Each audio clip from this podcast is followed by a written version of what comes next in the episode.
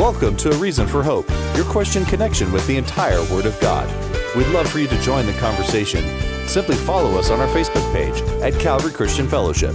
If you have a question, please text or email us at questionsforhope at gmail.com. And now, here are your hosts, Pastor Sean and Pastor Peter. Well, a very good afternoon, morning, or evening to you, and welcome to this edition of A Reason for Hope. Sean Richards hosting today and joined by Peter Martin to answer your Bible questions for the next hour. If you'd like to send them to us, feel free to email us at questionsforhope at gmail.com. If you'd like clarification on how that is spelled, you can join us on social media, where it will be in a banner below the screen. Our Facebook page is Calvary Christian Fellowship of Tucson. Our YouTube page is A Reason for Hope. And if you want a uh, more consistent source of connecting with us on top of Reach Radio and our radio affiliates, you can, of course, join us on our website, which is calvarychristianfellowship.com, C A L V A R Y, christianfellowship.com. If you click on the Watch Live tab, you'll be sent to where we are live streaming from 5 to 6 p.m. Mountain Standard Time in the U.S. every single weekday. And noting all of that, if you want to engage with us, note that on those social media platforms, you'll have an opportunity to send us questions live on the right hand side of the screen or if you would prefer to email us in private and note if you want to be anonymous, just note that in the question. We'll be happy to get to it. Also, note that if time eludes us and we don't get the chance to get to your question before the broadcast concludes, email us as well. That will help us in keeping everything organized. But note that the standards for our questions are sincere Bible questions, as long as they fit those three criteria that you want to hear the answer, that you are listening to said answer, and that the question, of course, is pertaining to the Bible in the question and the answer. We'll be happy to address them, taking the time for the next hour to address those questions. But as always, we make the habit of praying before the broadcast and inviting the Lord to speak more than we do. Uh, Peter, it's always a pleasure to have you on. Would you like to pray for us? Sure. Uh, Father, we love you so much. We're grateful for the work that you do in our lives and the work that you're doing throughout the world. Uh, through your sovereignty and your grace, we ask right now we can focus in on your word and your truth that we would be able to speak in a way that honors you and the things that you've set out before us, and that by focusing on, your word, Lord, everyone listening to this would be blessed and benefited in their relationship with you, God. In your name, amen. That is true. Now, for those of you who were joining us last week, we started the broadcast to give time for your questions on the topic of the solas. That's, of course, Latin for only, and it's in reference to the sola scriptura, sola fide, sola deus gloria, sola. Um, Christus. Christus, thank you. And Sola Gratia. and all the others. Yeah. Uh, we're going to be going through those as the weeks unfold and as we have the pleasure of co hosting with you. But last week we focused on sola fide, that is, sola faith, or by faith alone. Our relationship with God is established. And of course, this not being a Protestant idea, but a scriptural basis. We first started with the common objections. First of all, defining what faith is and comparing its presentation to how Holt, uh, Holt to cult groups and how they would mischaracterize and misapply it. Now, getting more into, and we did mention these passages, but we'll take the time today to address them as well. The biblical basis for sola fide? Does the Bible, in fact, put forward this idea that it is through faith that we are given a relationship with God, or is that a new concept? Uh, yeah, no, it's actually a very old concept. In fact, it is in the Old Testament. So even uh, modern day Orthodox Jews will claim that justification before God, the ability to be forgiven for your sins and have a right relationship with God, has always been works based. The problem is, is that the biblical authors quote the Old Testament as a justification for their belief system. They specifically focus in on Genesis chapter 15, in which Abraham himself is declared righteous by his faith, right? So this is before the giving of the law. This is before the Mosaic covenant. This is before circumcision. It's before any of the sacrificial systems set up by God. And Abraham still has a right relationship with God that is based solely on his faith with him. Now, this section, this passage, has been really dissected by the New Testament authors in various uh, books, especially the book of Romans. So I'm going to go through uh, a little section, Romans 3 through Romans 4, just reading select verses, because it's always better to, when you're trying to establish a doctrine in Christianity, to not just find select verses, but to actually go through an argument, right? Because you can't, I could maybe mis, uh, misinterpret a particular verse in a wrong context. But when you see an argument, when someone's going out of their way to make an argument and then providing possible objections to that argument and then answering those possible objections to the argument, it's very hard to misinterpret that person. And that's what Paul does from the passages of Romans chapter 2, actually, end of Romans chapter 1, all the way through Romans chapter 4. He makes an argument for this idea that we must be justified by faith. So if you go through Romans, uh, like I said, the, the latter part of Romans 1 through Romans 2 and the first part of Romans 3, what Paul has established is that we are all guilty before God, that God is righteous to judge all people, whether they are Jews who have been given the law or Gentiles who have not been given the law. And he explains by what standard each person will be judged. The Jews will be judged by the law because that's what they were given, the Gentiles will be judged by what they know meaning their internal experience with the universe and the cosmos as well as their inner conscience right? God will judge us by what we have. So therefore we are all declared guilty. And this is from romans 3 as he's kind of summing this point up. Romans 3 verse 19 now we know that whatever the law says it says to those who are under the law that every mouth may be stopped and all the world may become guilty before god. Therefore by deeds of the law no flesh will be justified in his sight for by the law is the knowledge of sin. So Paul is setting up a very clear argument that there is no way, there is no way to get right with God based on what we do even something as glorious as a law and commandment given by God Himself on Mount Sinai on stone tablets, written with His own finger, that can't make you right with God because it declares your unrighteousness before God. God is too holy to be able to endure any amount of unholiness or depravity, and that's what we have amounts of unholiness and depravity. We must be judged for our sin, and therefore we have to have a way to be forgiven. So then he gets into the, the good part. So Romans chapter 3, verse 21. But now the righteousness of God apart from the law, very important, apart from the law is revealed, being witnessed by the law and the prophets, even the righteousness of God through faith in Jesus Christ, to all and on all who believe. For there is no difference. All have sinned and fallen short of the glory of God. Verse 28, skipping a couple verses, you could read through them on your own time. They're all excellent. Verse 28, therefore, we conclude that a man is justified by faith apart from deeds of the law, right? So he's being very clear. It's not like, well, you believe in God, but then you also accomplish these faithful acts, and that's what makes you right with God. No, no, no. It is faith apart from deeds of the law. So this would be an answer to our Mormon and Jehovah's Witness friends who say, well, yeah, of course it's faith in God that saves us, but you also got to do these works. You have to be baptized in our church, you have to have laying on of hands ceremony, you have to be able to proselytize, you have to understand our doctrines, you have to be married for time and eternity, and all on and on they go. No, Paul says that we are justified apart from any deeds that you can actually perform. It is by faith alone. Now, Romans chapter 4, he makes his point even clearer, I believe. Romans chapter 4, verse 1. What then shall we say?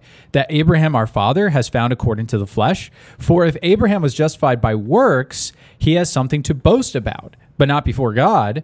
For what does the scripture say? Abraham believed God. This is a quote from Genesis 15, verse 6. Abraham believed God, and it was accounted to him for righteousness. Now, to him who works, the wages are not accounted as grace, but as debt. So if you actually did perform some action or behavior and that's what forgave you of your sins, that wouldn't be grace anymore. That's what you're owed, right? God owes you salvation. It's not gracious of him to do it. So uh, a good metaphor would be, you know, if you work hard at your job all week and your boss gives you a paycheck, you wouldn't be like, "You are so gracious and merciful. Thank you for this paycheck." No, that's what I'm owed. I labored for it, therefore it's owed to me. Paul's argument is that if God gives it to us graciously, we have no nothing to boast about, but only to say thank you, which is why he follows it up by saying, "But to him who does not work, but believes on him who justifies the ungodly, his faith is accounted for righteousness." Just as David also describes the blessedness that's intrinsic, supreme happiness and beatitude of the man whom God imputes righteousness apart from works. Blessed are those whose lawless deeds are forgiven and whose sins are covered. Blessed is the man to whom the Lord shall not impute sin. But that's not the only place that we see an argument for uh, grace through faith, is it, Sean? No, and in fact, it's the same case that's made over and over again in Scripture. Again, note if some of these words seem, again, in a different order, but certainly making the same references and forming the same conclusions. In the book of Galatians, chapter uh, 3, for example, in verse 1, uh, not uh, so subtle, Paul is making an observation. O foolish Galatians! Who has bewitched you that you should not obey the truth? before whose eyes Jesus Christ was clearly portrayed among you as crucified. Now, this is where we would expect him to go into, so get back to your works. If you have seen Jesus crucified, then make sure that you're saved through acting on it, right? Well, here's what verse 2 says This only I want to learn from you. He's being a little sarcastic here. Did you receive the Spirit, that salvation, correct? By the works of the law or by the hearing of faith. Now, this is where the cult group is distinct from the Christian group if a cult group were to look at this text, obviously it's the first point that we should be obeying. It's the idea that, well, it should be by the works of the law, not the hearing of faith. But for some reason, and again, he presents this as a hypothetical question, reads us more than it we are reading it. But it goes on in verse 3 to say, Are you so foolish, having begun in the Spirit, are you now being made perfect by the flesh? And he goes on to note, Have you suffered so many things in vain, if indeed it was? Was in vain. So now there's a distinction. One is of the flesh, one is of the spirit. It continues. Therefore, he who supplies the spirit to you, salvation, and works miracles among you, does he do it by the works of the law or by the hearing of faith? Now, here's where the question the hypothetical question, if you will, is answered, where the cult group is pushed into a corner just as Abraham believed God and it was accounted to him for righteousness. Therefore, know that only those who are of faith are sons of Abraham. And the scripture, foreseeing that God would justify the Gentiles, that's Peter and I, not Jewish people, but under the Jewish covenant of salvation, by faith, preaching the gospel to Abraham beforehand, saying, In you all the nations shall be blessed. So then, notice Galatians chapter 3, verse 9, those who are of faith are blessed with believing Abraham. And then it goes on to note if you're under the war, the law, you're under a curse, making the same point that the same author, by the way, was making to Romans. But if we see this trend throughout Scripture, and we need to be very emphatic about this, uh, towards people who would say, well, you're A, not interpreting that properly. Okay, let's just start with the English language. But B, you're not concluding it properly. If we see it repeated emphasized with the same Old Testament passages in mind, then we're not isolating passages. We're not taking them in light of our biases or our Protestant bigotry.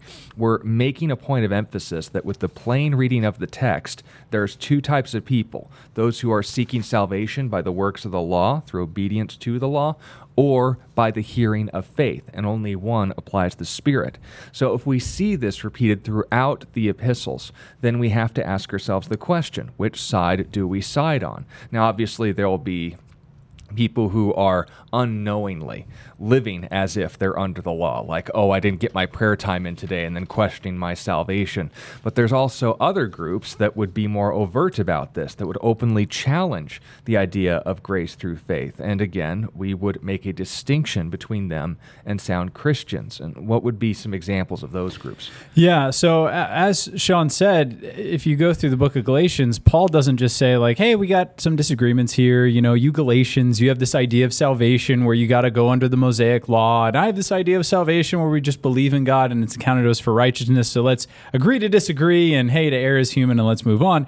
No, he's very emphatic that these people who believe and preach these things are not saved, right? He actually calls them anathema in Galatians chapter 1, which is a very, very strong Greek word to suggest a being in a state of accursement before God, right? You are separated from God, alienated from Him in every possible way.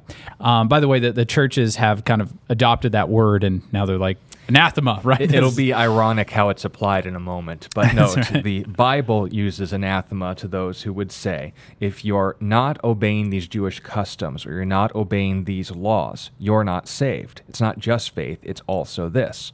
Now, when we obviously make a distinction between those who affirm our four non negotiables nature of God, nature of Christ, nature of Scripture, and the nature of salvation. That fourth one is what we're discussing, right. is by faith. Right. Now, if someone were to challenge that, they would then be, by definition, not a Christian. Mm-hmm. But a lot of people claim to be Christian and yet challenge this very thing. How did they do that? Yeah, absolutely. So uh, these main denominators, the main, the main, the big ones, you say that, that that contain the most people that preach this openly would be the Roman Catholic Church as well as the Eastern Orthodox Church. Now, mm-hmm.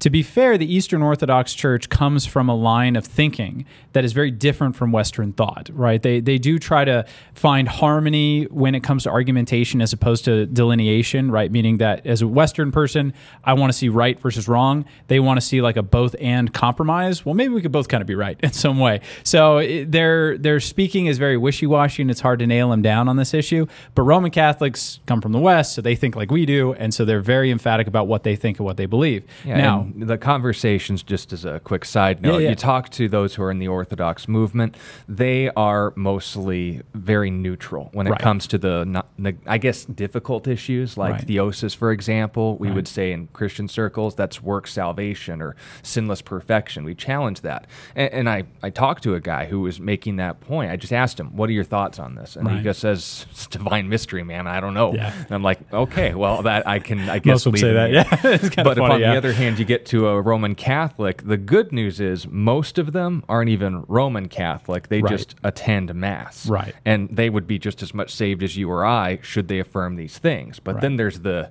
as the comedian and uh, uh, public speaker Jim Gaffigan once put, the Shiite Catholics, right? right? what would they, uh, I guess, have to say towards us nasty Protestants? Absolutely. So there's this uh, nifty little book called the Catechism of the Catholic Church. I think it was written in the last half century, so it's mm-hmm. actually pretty recent.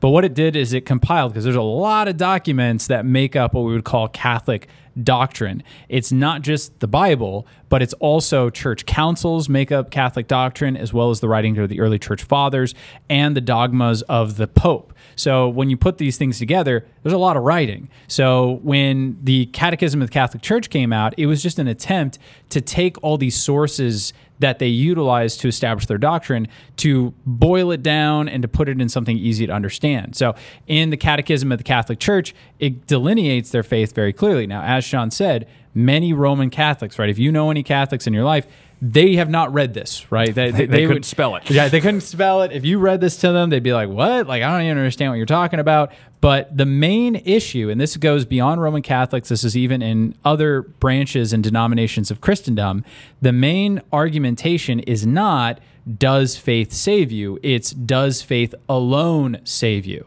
Now, the main thing that is added onto the work of Christ on the cross are what are called the sacraments. Okay, so this is a quote from the Catechism of the Catholic Church. It says uh, this is 1131, and if you want to look that up on your own time, right? It has little verses, which is kind of interesting. The sacraments are efficacious signs of grace instituted by Christ and entrusted to the church, by which divine life is dispensed to us. So if I'm not practicing the sacraments, I am not being dispensed or given divine life. That's that right. I am being cut off or I'm cutting myself off because of the neglect of these laws, these right. ceremonies. Right. From salvation itself. That's right. So it's there. Christ has purchased it for you. But unless you're doing this, you're not accessing the divine grace of Jesus Christ. So, what are the sacraments? Well, uh, the sacraments are basically, uh, I'm sorry, there's seven of them. And the most prominent of which would probably be the Eucharist, the, Eucharist. the continual, specifically in the context of a Roman Catholic Mass, the transubstantiation or the transforming of the communion wafers and wine into the literal body and blood of Christ by which you are receiving the grace of God through this act, whether it's through eating or your proper kneeling and so forth. And the ceremony and stuff, we're putting on a lighthearted picture, but it is something they take very seriously. Right. And so there are four basic sacraments that actually effectuate salvation. So they laws are, that you have to do in order to be saved. That's right. Baptism, confirmation or chrismation, depending on if you're from the east or the west, Eucharist, which Sean already talked about, penance. Those are the four that actually effectuate salvation. We'll talk more about them in the coming weeks. The anointing of the sick, holy orders, and matrimony are important, but they don't effectuate salvation. So right. we want to make a distinction there. They are sacraments of the Catholic Church, but they don't effectuate salvation. So we'll be focusing on those. And even in many Christian circles, right, many Protestant denominations, they do believe that in baptismal regeneration, yeah. that the sacrament of baptism actually effectuates salvation. Not us, but right. there are Christian groups that we would have other conversations with, but we're seeing more to this list, and that's the whole point. That's right. These are claims that are being made that unless you do this, that affects your salvation. Absolutely. Where Scripture says, unless you believe God, right. you have no salvation. Right. So, uh, where can we find this in the Bible? So let's go through James chapter 2 because this will help wrap up this talk. And then, like I said, in the coming weeks, we'll talk about these specific sacraments, how we view them as Protestants, and how we should approach them.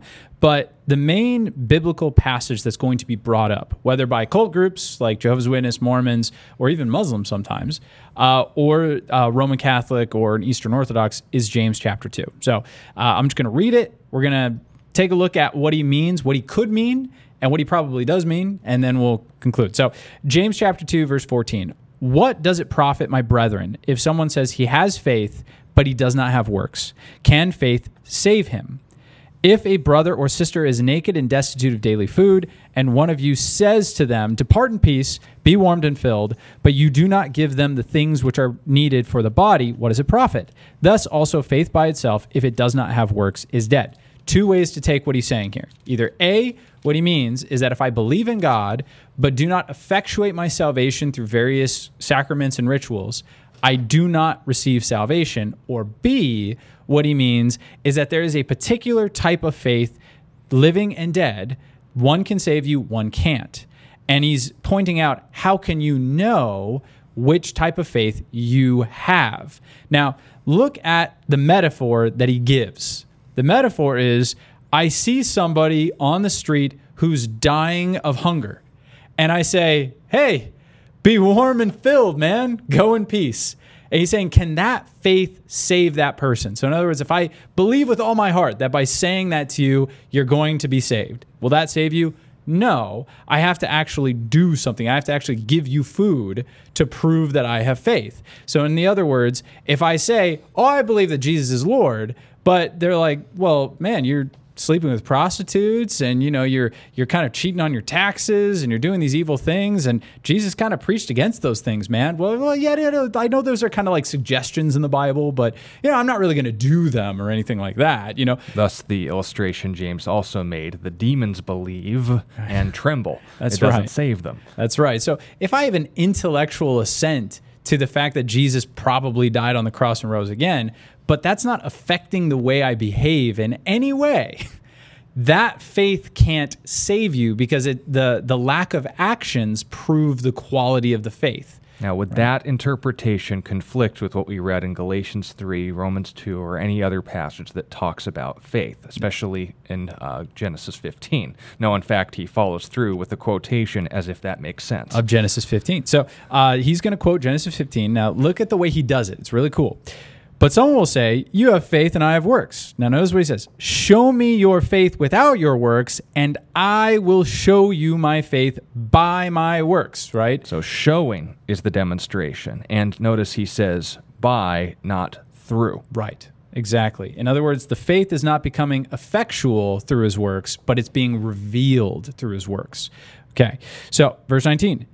You believe there is one God, you do well. Even the demons believe and tremble. But do you want to know, O foolish man, that faith without works is dead? Was not Abraham our father justified by works when he offered Isaac his son on the altar? Do you see that faith was working together with his works, and by works, faith was made perfect? Now, that word perfect, with, not through. That's right. That word perfect doesn't mean something was lacking and then something added onto it and made it right. That word perfect means complete, rounded out. So, what does he quote? Verse 23 And the scripture was fulfilled, which says Abraham believed God and it was accounted to him for righteousness. Genesis 15, verse 6. Same passage that Paul quotes in Galatians as well as in Romans and various other parts of the New Testament. What's he saying? How do we know that Abraham really believed? How do we know that Abraham really believed that God was going to give him a son? Right? Well, we don't know that for a certainty until he offered that son up in Genesis chapter 22 right? And actually, the writer of Hebrews makes this as a point as well, right? The faith of Abraham was completed, it was fulfilled, it was shown to be actual through the offering of a son on the altar. If he wouldn't have done that, right? So if God said, This hey, is Genesis 22 for those of you listening. that's right. So if, if God said to Abraham in Genesis 22, offer me your son, your only son whom you love, and he said, ah, no, I don't think so, what would that prove? It would prove that the faith was not real. He didn't really believe that God would fulfill his word to give him a son. Not just a son, but that through that son, all nations of the earth would be blessed. You'd be a father of many nations. Meanwhile, Isaac is still a bachelor. He doesn't have any kids. So you have to ask the question Did Abraham follow through on his belief in God by saying, as the author of Hebrews says, even an expectation of him being risen from the dead, hmm. saying, God, you've got to fulfill your promise here. This is your problem. I'm just going to obey you. Or did he, as we're noting in this hypothetical world, say, you know, I'm just going to let Isaac kind of have kids and I'll assume this was just a bad falafel that I had last night? That was the point. Exactly. So, hope that helps. Next week, like I said, we'll get into the specific sacraments. We'll touch a little bit on church history, how early church fathers interpreted these things. Because, again, from our perspective, the church fathers, and we've said this over and over again, they are helpful. Right? They, they do provide us a help and a good interpretation of the scriptures. However, they are not authoritative right? They're helpful but not authoritative. Just like any Christian or believer that writes today, right? There are many books that I could read in Christendom that would be very helpful for my faith. Some not so much, right? So uh, they're helpful, but they're not authoritative. That's very important. So we'll look at them a little bit, and then we'll also look at some more from the Catechism. And uh, just as a spoiler alert, they're helpful to us in this case as well. So, yeah. that being said, uh, going out to your questions, we're looking forward to engaging with you where your hearts and minds are at. This first question from Isaiah is asking for clarification on Ezekiel 33:11, which reads that God does not delight in the death of the wicked, but that the wicked should turn from his way and live. Then says, "Turn, turn from your evil ways, for why should you die, O house of Israel?" Uh, obviously, there's three points of application in this passage, Isaiah. Obviously, there's an immediate there's a long term, and then there's a definition, something we take away about the character of God. So, first in the immediate, who was Ezekiel speaking to when God spoke these words through him? Because he says, Thus says the Lord, not thus says Ezekiel. He makes the point in saying, God isn't interested in you suffering for your sins, punishing for your sins. In fact, all of his vested interest is preventing you from that. No, God's wrath must be justified, but that was the whole reason why they had a temple, they had a sacrificial system, and to our benefit today with the uh, bonus of hindsight, why he sent the Messiah. But if this wasn't God's priority, then he would have just left us to stew in our sin. God, and this is built up through the last 10 chapters of Ezekiel, emphasizing to them, I, have just judged and destroyed the other nations because they were accountable to what they had. I've given you more than all of them, and yet I haven't destroyed you. Even in your time in exile, I'm preserving you. What more do I have to do to prove to you that I am in your favor here? And he goes on to describe himself. I'm not the kind of being that loves it when the bad guy finally gets his at the end of the movie. My favorite kind of story is when the bad guy turns good. So, if that's then the third point in this, the takeaway point in application, it's also the long term point in application. If God has demonstrated that not just to Israel, as Ezekiel explains, but also to us, how do we prove it? Through the overall demonstration of God's character that we read in the uh, Gospel of John, chapter 1, where it notes that we beheld in Jesus the glory as the only begotten of the Father, full of grace and truth. That if we want to know what God is like, we look at Jesus. And what did he do? He didn't come to this world with a sword, he came as a sacrifice, that he would do everything in his power first to save us from the wrath that we deserved before wrath was ultimately delivered. If you'd like more information on this, our Wednesday night study is going to go a bit into that information, uh, discussing Revelation chapter 20. You can listen to it in I guess, later dates on our website. It'll be titled The Last Battle, Revelation 20, verses 7 through 10. But when we're talking about this issue of God's character and his attitude towards sin, it's not that he doesn't want to judge sin, it's that he wants to first separate the sin from the sinner. And the only way he accomplished that was the only way that could have been accomplished. We note that through Jesus. If he's your lens and how you understand the character of God, then you're on the right track. Anything more to note on Ezekiel? No. All right. Uh, going out to our email, we have a question from Adrian who wants clarification, speaking to the Gospel of John, chapter 1, on verse 18, where it says, No one has seen God, the only God who is the Father's side, uh, but he has made him known a few passages being skipped there. But he wonders, that's Adrian, is this saying no one has seen God the Father? He notes parenthetically, the only God, Jesus, who, Jesus, is at the Father's side, he, Jesus, has made the Father known, him known. So, in understanding this verse correctly, does this verse confirm the deity of Jesus in the following places? No one has seen God, the only God who is at the Father's side, he has made him known. And also, if Jesus is at the Father's side, would that be a confirmation of Jesus' deity, being that Jesus is in heaven and able to see the Father? But the prior statement would seem more direct. Thank you and God bless. Thank you as well, Adrian. So, yeah, obviously, when we're keeping track of the persons of the Trinity, we need to make sure that we don't say the Father is the Son, we say the Father and the Son are God. Those are different terms. Now, if we then clarify, if no one has seen God at any time, meaning Father, Son, and Spirit, then the disciples and everyone who saw him post resurrection got some splaining to do. But since John obviously was one of those who saw God, and in the same chapter and in his letters following says, Our hands have handled him, right? Then that would be a nonsense interpretation. So, how should we approach this text and not make a fool of ourselves or the text? Yeah, no, John 1 is really amazing. And what John is trying to answer, right? So, remember, the Gospel of John is written after what we call the synoptic gospels so matthew mark and luke. And it's written actually years after them. And john is attempting to actually take and compile not only his own accounts of what he saw in jesus' ministry from his own perspective which is very cool but he also is attempting to fill in some questions that may have been lacking within the synoptic gospels. So questions that people might have about the nature of jesus. So one of the big questions was did jesus kind of come into being at the incarnation.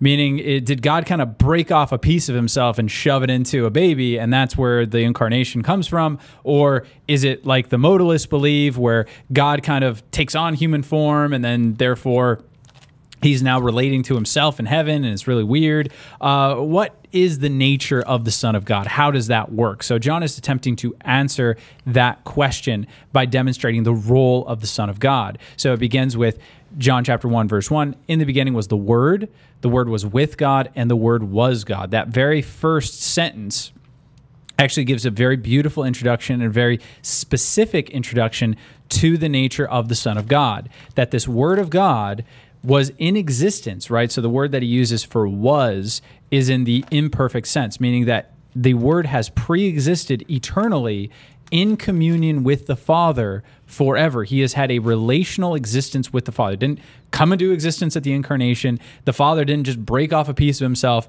The Word is its own person, and that Word has had a relational existence with the Father forever. You're right? noting relational. You became a father the moment your daughter and soon your son will come into the world. Mm-hmm. Jesus was always God the Son.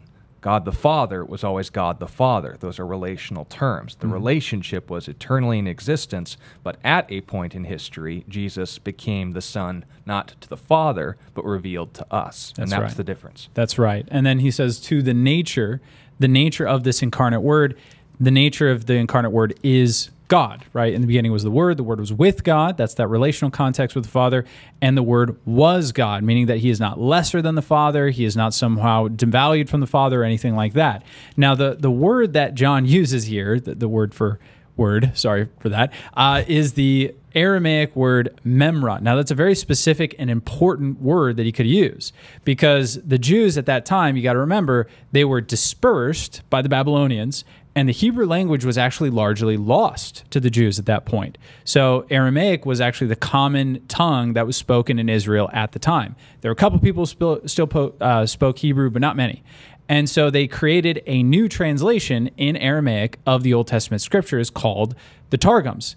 Now, the Targums began as a translation, but then it became more of a commentary as time went on. They wanted to preserve the Hebrew to be, stay true to their roots, but for the common people, here's the passages and their interpretations by these authoritative sources. That's right. And uh, they took on traditions on their own. But on the things they got right, it was one of the terms they used to describe an interesting figure known as the angel of the Lord. That's right. So they referred to him as the Memra of the Lord. So there are various instances in the Old Testament where angels or messengers of God show up. Sometimes they look like just normal created angelic creatures that we would expect. But every now and then, you get these really interesting instances in the Old Testament where the angel of the Lord claims deity. Right. right. So this would be like in Genesis chapter 22, which we were just referencing.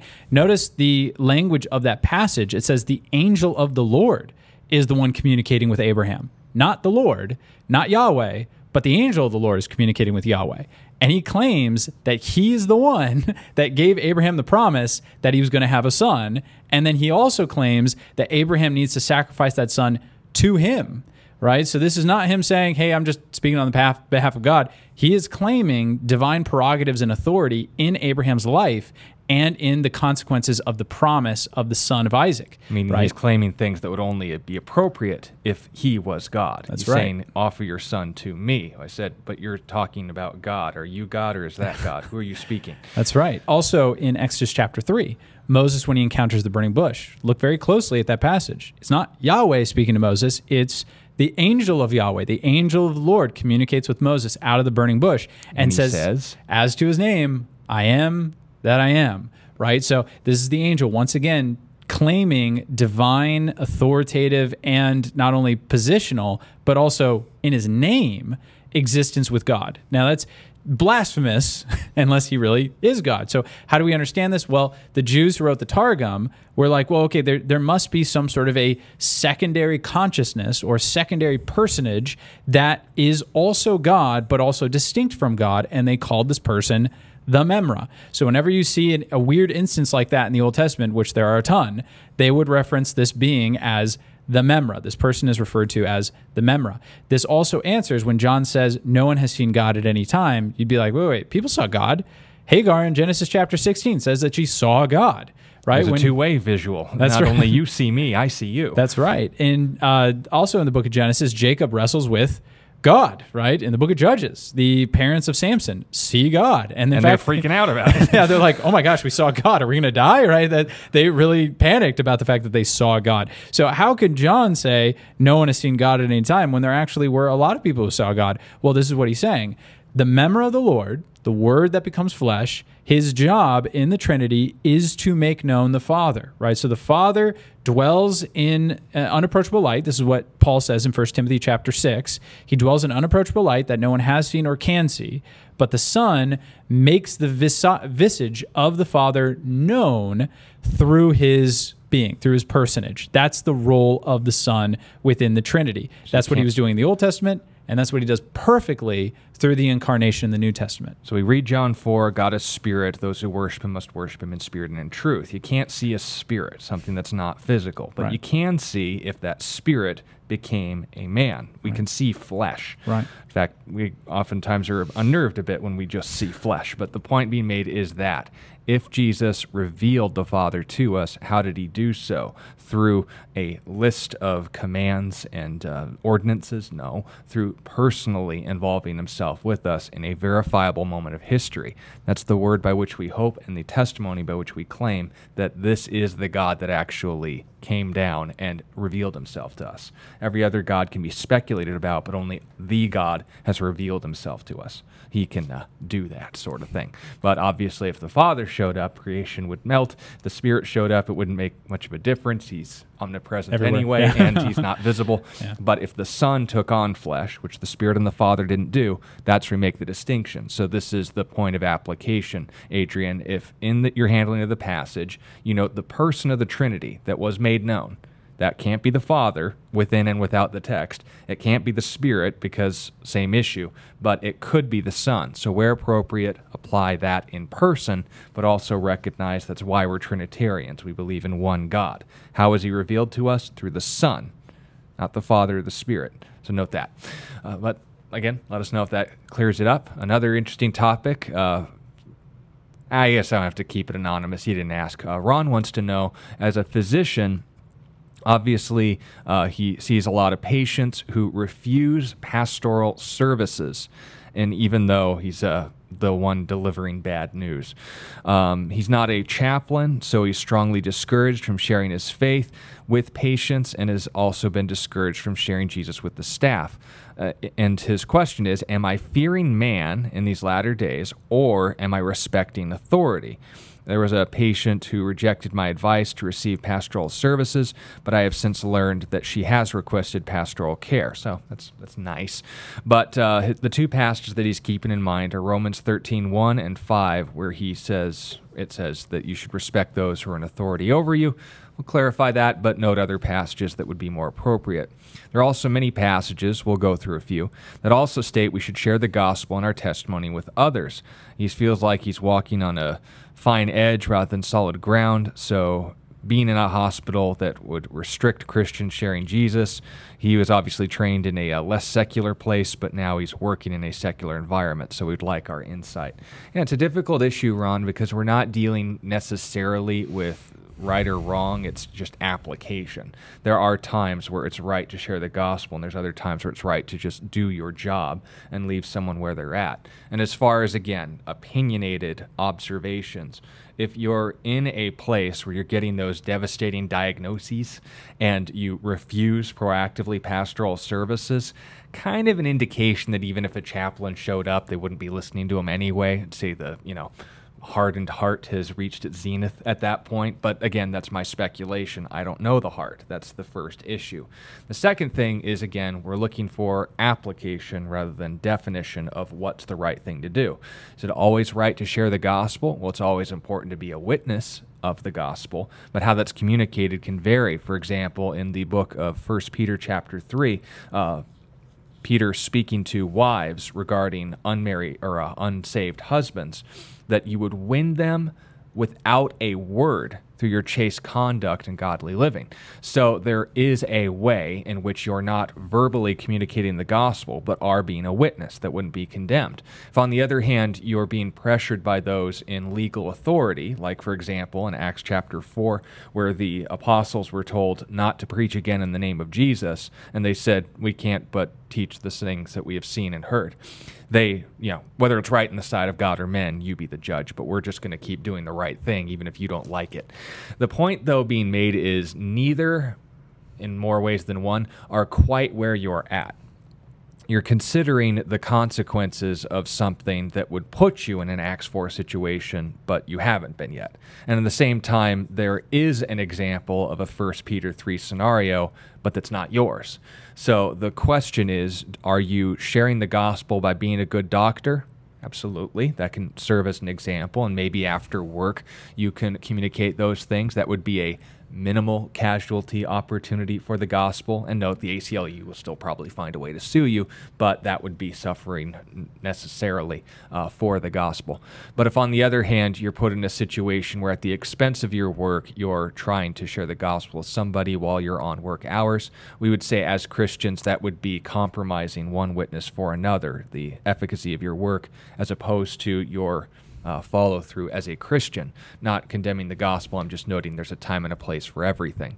Note Ecclesiastes.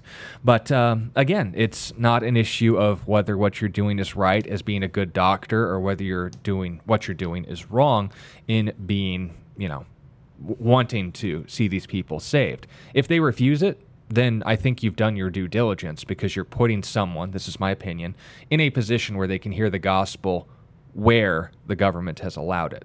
But if, on the other hand, the government was to forbid the name of Jesus being preached in hospitals, then that'd be different. That's not your situation. If they refused the chaplain, it would be the same as if you had shared the gospel and they had said no. That's my opinion. Uh, Peter, would you have any other perspective to give on this and any other advice for Ron? My view in a nutshell is you're doing the right thing by offering chaplaincy. I think that's the limit of what you ought to be doing in the workplace and where you are making the best witness. But yeah, uh, no, I, I, essentially agree with you. I just uh, wanted to add a little bit of historical context as well. So, yeah. uh, in the early church, this was a big question, right? Uh, once Rome started to actually really start to persecute Christians. And by the way, many Christians in the underground churches in China, as well as in places in the Middle East, they're having to answer this question as well. So I'm just going to give you a more exaggerated version of this. Like, what if what if they are really telling you not to do it? And there's been a couple ways that Christians have looked at it. Now, there's the clear wrong way to look at it, which is therefore we hide our faith right? They've told me not to share my faith, so therefore I hide it. And if someone says, "Hey, are you a Christian?" Like, I, I wish I knew about the gospel. Like, oh, I don't want to get sued. I'm not going to say anything. No, I'm not a Christian. You know, that's that's obviously wrong. That's obviously denying God before men. But is it okay to kind of go out guns blazing? Or is it okay to be a little bit more subtle about the way that you approach your faith? So there have been Christians throughout uh, the early church who are like, no, you got to go out guns blazing, man, right? If Rome's telling you not to share the faith, you need to be the most flamboyant, in your face Christian that you could possibly be. And if you get executed for that, then you get executed for that, man. That's the way you serve God.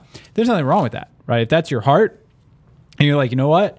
This hospital is telling me not to share my faith. I'm going to be as blatant about it as I can. I'm going to, you know, wear a sign that says I'm a Christian. Anyone asks me like, "Hey, you want prayer?" Like I'm going to be as blatant without being rude or imp- imposing. I'm going to be as blatant about it as I can. And if they fire me for that, go for it, right? Think about some of our Christian brothers on YouTube who are just like, hey, if YouTube's going to censor us for saying Christian things, I'm going to say the most in your face Christian messages that I possibly can. And I'm going to go out in a, in a ball of fire, man. It's going to be awesome. If that's your attitude, more power to you. I, I think that that's okay. I don't think there's anything wrong with that. Other people are like, well, let's take a more subtle approach, right? So they, they have these rules, they have these guidelines.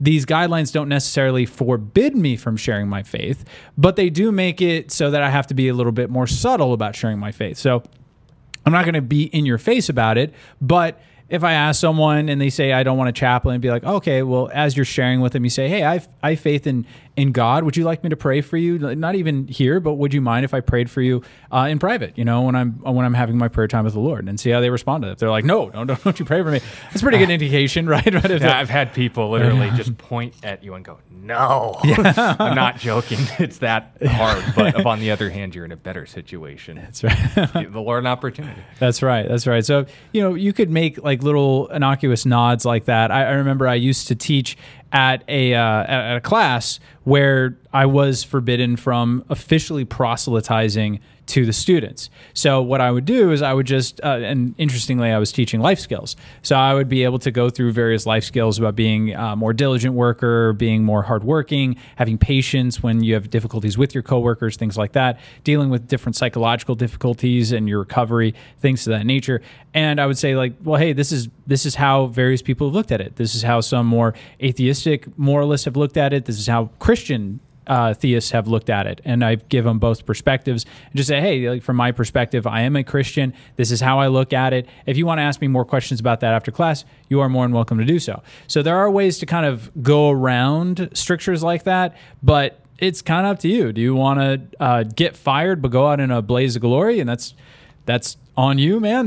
That's your prerogative. You could take that on the chin and you could just accept that as being your faithfulness to God. Or do you want to be more subtle about it and try to preserve your, your job? As Sean said, no matter how careful you are, if someone wants to sue you, they're going to sue you, right? You could you could be as like that uh, teacher, not not teacher, sorry, football coach just recently who was they tried to sue him and fire him for just praying on the 50 yard line after a game was over, right? That's that's all he did. He wasn't like trying to proselytize anyone. He was just like, hey, I'm just going to pray after the game. Anyone wants to join me can. They try to get uh, get him fired for that, and luckily the Supreme Court supported his case. So problem is they uh, lost a lot of time off of his work dealing with that, but nonetheless, that's right. So uh, no matter what, if you're going to try to live godly in the present age, what Paul says to us in Second Timothy, you will suffer persecution. It's just it's going to happen. There's going to be people either from the top or through organizations or just peers who are not going to like what you're doing and they're going to persecute you as a result. So we have to accept that as Christians. We can't hide our faith, but the ways in which we proselytize, that's up to your conscience. You know, do you want to be more subtle or do you want to be more blatant? Yeah, wisdom isn't knowing what the answer is, it's how to think through things. So when you're dealing with this, Ron, again, our advice would be in offering a chaplain within your job, you are obeying the evangelism that's permitted to you. But the Spirit leads, just stay flexible and note that if you're given an opportunity that may cost you something, what better price to pay than for the cause of Christ? But if, on the other hand, you have more of an opportunity to be a witness, note that you are doing plenty by offering a chaplain. The Lord will reward you for that just as much as if you were uh, going out in a blaze of glory. Yeah. it would just be a shorter story. So, that being said, thank you for the question. Got a question from Dwayne who wants to know about uh, someone who's in a cult setting forced to do something that is wrong. Would they be held accountable for that? Mm-hmm. Yeah, it's uh, obviously tricky questions when we go into hypotheticals because when we want to know. We want to know something that's actually the case. Uh, when it comes to the issue of circumstantial morality, though, we actually talked about this with our student ministry last Sunday. This is Proverbs 6 and verse 30. People do not despise a thief if he steals to satisfy himself when he is starving. Yet, verse 31, when he is found, he must restore sevenfold. He may have to give up all the substance of his house. So, when we're in a situation where it's, you know, cool motive but still stealing, wrong is wrong. That's hard definition. And we were talking about this with the kids. I asked them, okay, are there situations where you can do the wrong thing but for the right reasons? And they said, yes. And I said, okay, can you do the right things for the wrong reasons? And they said, well, yeah, the Pharisees and stuff. So notice that it's not, oh, I did wrong for the wrong reasons or I did right for the right reasons. There's no in between. This haze of grayness, as the world advertised, is actually more black and white than it seems. If you did something wrong, you did something wrong because we as Christians define wrong as not the nature of God. But your question is, will they be punished for that? Well, understand that all sin is going to be punished in one of two ways either has been on the cross of Christ, or it will be when you give an account for what you did, good or evil. You did it, but they made me do it. Yeah, but you could have given your life. You could have stood for my virtue and said no. You could have listened to your conscience and at least just gotten out of the building. It's not going to fly. But if on the other hand we go, well, that's not fair. I mean, of course not. If it was fair, we'd all be in hell anyway because we have all sinned and fall short of the glory of God. Your question, though, is regarding punishment, so we'll n- tack it down to that.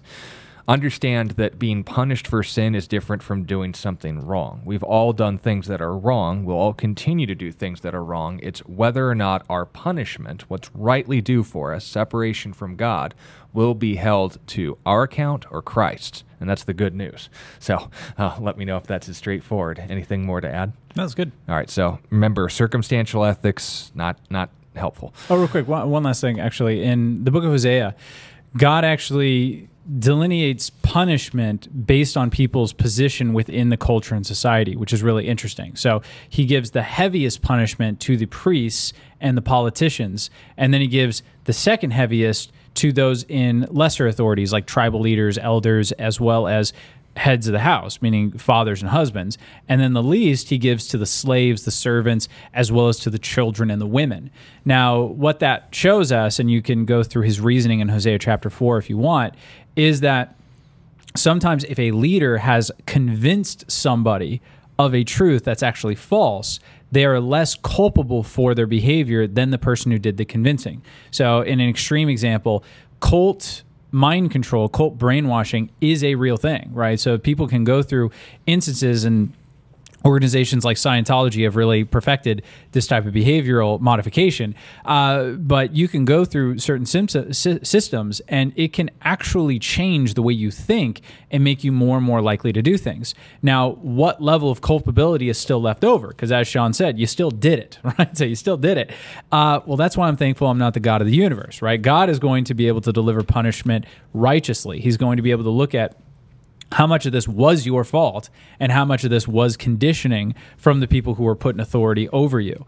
Uh, so, a good example of this would be things like, um, uh, let's say, abortion today, mm. right? So, uh, even though I believe that when you have an abortion, you are clearly ending the life of a child, that's murder in most circumstances. But why I wouldn't call the majority of people who either perform or get abortions murderers is because the majority of them have been convinced that what they're doing is not murder. They're just getting rid of some sort of clump of cells or something like that. So the the major uh, blame is actually going to go to those people who perpetuated that lie and convinced people of it. Now there are other people who are like, no, it's a child and I don't care, right? So those people obviously they haven't been brainwashed.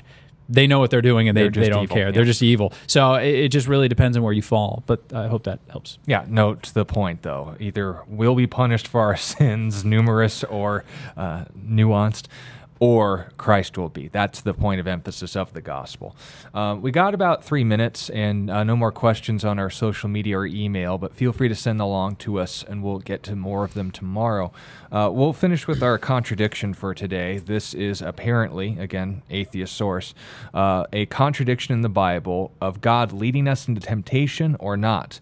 In uh, James chapter 1, verses 13 through 14, it apparently says that God does not tempt anyone with evil, nor is he tempted. Is that accurate? Uh, James 1.13, uh, let no one say, God, uh, when he is tempted, I am tempted by God, for God cannot tempt, be tempted by evil, nor does he himself tempt anyone. So he does not tempt anyone. So if this was contradicted by, as they claim, Matthew chapter 6, where it notes that God does lead us into temptation, well, that would be a problem, wouldn't it? Hmm. The problem with the problem is that it doesn't actually say that. So before we read Matthew 6, let's, and this will be verse 13, let's first give our two step process in dealing with the accusation of a Bible contradiction. The first is what is a contradiction? If you know that, you'll spot the accusation as misplaced. A contradiction is a violation of the second formal law of logic A does not equal non A. That two things in the same way and in the same sense can't both be true and at the same time cancel each other out. So if Matthew 6:13 says God leads us into temptation and James chapter uh, 2 says that God doesn't lead us into temptation. He's not tempted nor does he tempt anybody. That would be a contradiction. God does not tempt, God does tempt. But if, on the other hand, the person you're speaking to has either been misinformed through these atheist websites, or you wrote the atheist website, you gave the citation, you at least read the verse that you posted, and you know that you're lying, then either way, it's not a contradiction. So let's read the passage, Matthew chapter 6, the famous Lord's Prayer. We read, do not lead us into temptation, but deliver us from the evil one. For yours is the kingdom and the power and the glory forever. Amen. Now, do we see God, since you're leading me into temptation, could you deliver me from the evil one?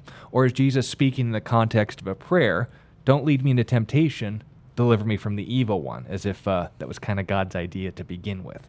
Is also continuing on with that. God not wanting his kingdom to come unless we pray for it.